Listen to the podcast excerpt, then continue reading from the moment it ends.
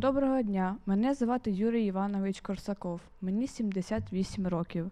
Я народився під час Великої вітчизняної війни у далекому 1943 році і давно вже перебуваю на пенсії. Мій батько Іван Дмитрович загинув під час війни, захищаючи батьківщину на Кримському напрямку.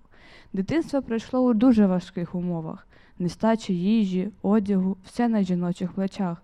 Однак освіта дітей була у пріоритеті. Закінчивши школу, вступив до військового училища і став достойним сином свого батька. Доля військового знаходиться там, де ти потрібен батьківщині. І ось у 1978 році я потрапив служити у Туркестанський військовий округ, місто Кушка. Це місто є самим південним містом колишньої СРСР.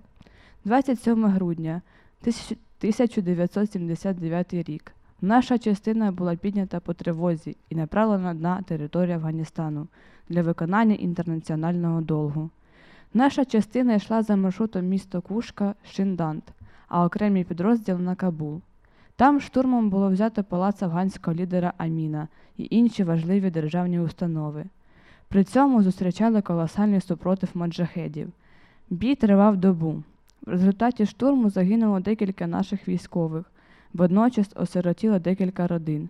З іншого боку, загинув Амін та вірні йому вояки. Зі смертю лідера ситуація в країні усугубилась, а військове групування СРСР виявилося втягнутим у громадянську війну між армією Демократичної Республіки Афганістан та озброєною опозицією маджахедами, яка розтяглася на 10 років. Я вважаю, що військові конфлікти приносять людям лише гори, сум. Це зруйновані будинки, родини, покалічені долі. І бажано наступним поколінням не знати цілого жаху і завжди жити в повних родинах під мирним небом.